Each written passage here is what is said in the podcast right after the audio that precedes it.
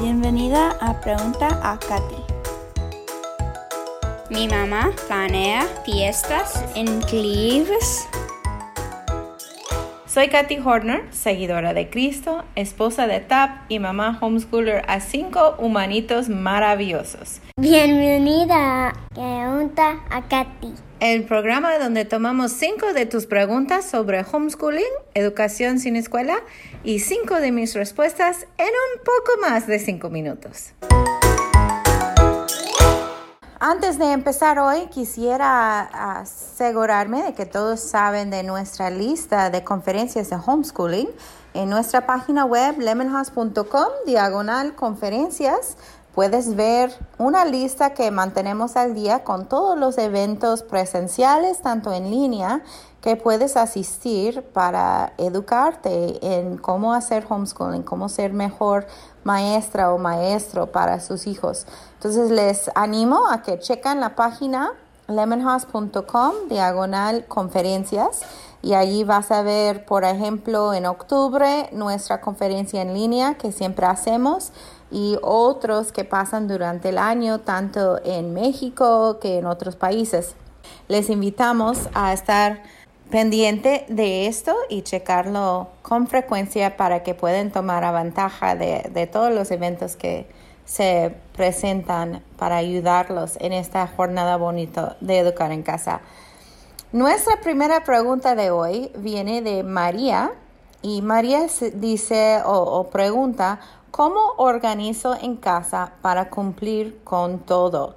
Y eso es una de las preguntas más frecuentes que recibimos ¿Cómo puedo yo terminar con todo, cumplir con todo lo que tengo que hacer en la casa y también educar a mis hijos? Entonces les voy a compartir algunas de las cosas que yo hago para poder cumplir con las tareas de la casa, tanto con la escuela.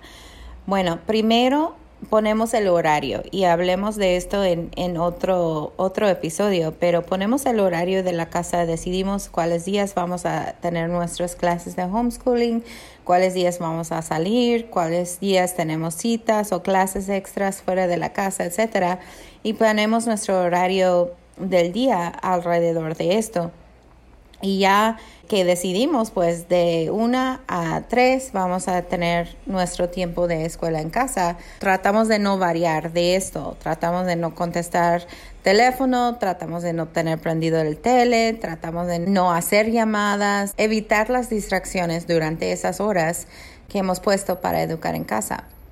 Y entonces también tengo un horario para los trabajos de la casa. Por ejemplo, un día es para lavar ropa, otro día es para limpiar cocina, otro día es para limpiar la sala, otro día es para limpiar las recámaras y así. Entonces cada semana tenemos un plan diario, atacamos a cierta área de la casa y eh, un día de la semana reservemos para una limpieza más profunda de uno de esos cuartos.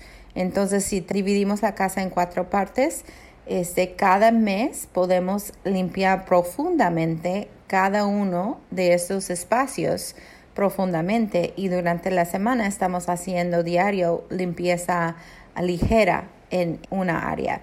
Entonces ya y pues lo que tiene que ser diario, lavar trastes, preparar comida, lo que sea, pues eso también en su tiempo. Entonces igual como honramos las horas dedicadas a la escuela, también honramos las horas dedicadas a trabajo. Y si, es, si hemos planeado hacer los trabajos de la casa de 10 a 11 de la mañana, pues igual evitamos distracciones, evitamos excusas para no hacerlo y tratamos de hacerlo. Y así puedes llevar un orden, así puedes cumplir con todo en su momento, no todo a la vez. O sea, podemos hacer todo lo que queremos hacer, pero no podemos hacer todo a la vez. Entonces, poner una, un horario, una, un patrón en las actividades y así poder cumplir con todo lo que hay que hacer en la casa. Nuestra segunda pregunta viene de Idelice y ella dice, ¿cómo puedo preparar un plan educativo? Y me gusta mucho esta, esta pregunta porque significa que Idelice y otros que nos están escuchando están pensando fuera de la caja, por decir. Los paquetes son buenos. Los paquetes que vienen, por ejemplo, los de Lemon House, que vienen con todo el guía y todo el material, esto es bueno, pero a veces una parte no sirve para un niño y necesitas hacer otra cosa, necesitas armar tu propio plan o llegan a secundaria o a prepa y, y no hay un plan completo para esto y necesitas buscar. Entonces, ¿cómo puedes preparar un plan educativo? Vamos a hablar en detalle de esto en nuestra conferencia en línea en octubre, pero básicamente quieres buscar Ah, quieres hacer una lista de las materias necesarias que estudias este año. Historia, ciencias, lectura, español, idioma extranjera, matemáticas, Biblia, si es que lo va a incluir, y las clases extras, ¿no? Hacerte una lista de las materias. Y para cada materia, buscar materiales que quieres usar para estudiar esta materia. Entonces, por, para ciencias, vas a buscar, por ejemplo, una enciclopedia de ciencias.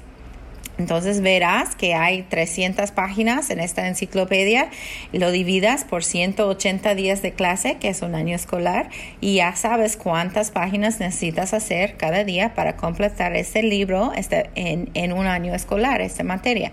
Y así puedes hacer con todas las cosas y saber cuánto más o menos va a ser una tarea de un día. Entonces, así es como puedes planearlo. Puedes poner tus propios exámenes, puedes eh, poner proyectos y, tareas que aumentan lo que están aprendiendo si es que el material que escojas no viene con esto. Y así puedes poner, preparar un plan educativo que no que no viene siendo completo, por decir, si no compras uno completo. Muy buena pregunta y le animo a que se inscribas en la conferencia de octubre. Ah, puedes buscar información de esto otra vez en, nuestro enlace de lemonhouse.com diagonal conferencias.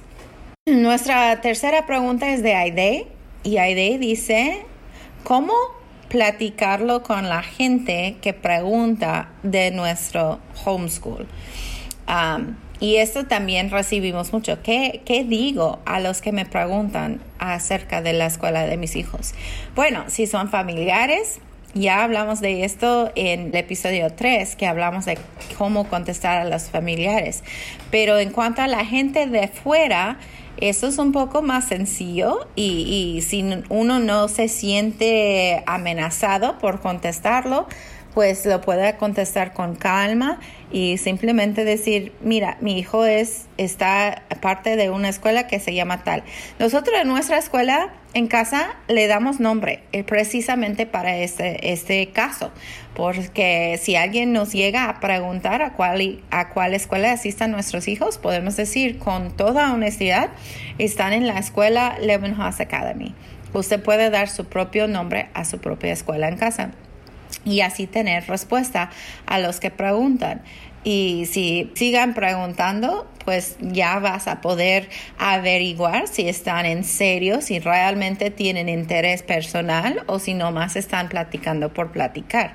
Y ya puedes cambiar la tema a otras cosas o ya puedes seguir como tú sientes que, que es necesario. Pero um, recuerdas que la educación de tus hijos es tu responsabilidad y tú es la que está responsable de dar cuentas para esto y no necesitas la aprobación de otras personas para tomar una buena decisión.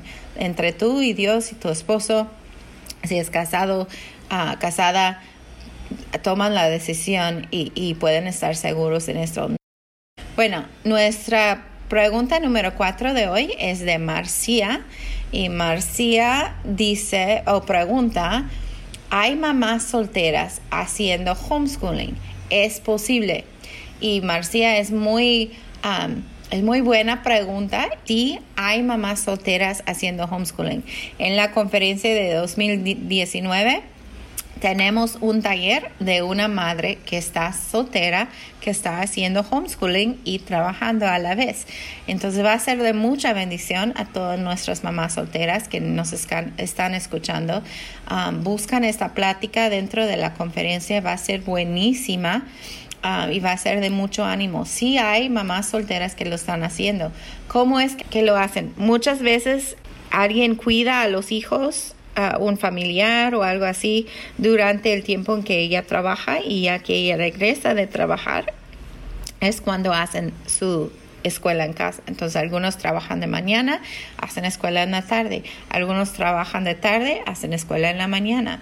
Eh, es buscar el horario que les convenga en cuanto a, los otros quehaceres de la vida, pero sí es posible y te recomiendo mucho esta conferencia que va a presentar en las conferencias de 2019 en octubre. Muy bien, eh, la última pregunta hoy viene de Elizabeth. Elizabeth pregunta, ¿puedes explicar la diferencia en misión y visión para homeschooling?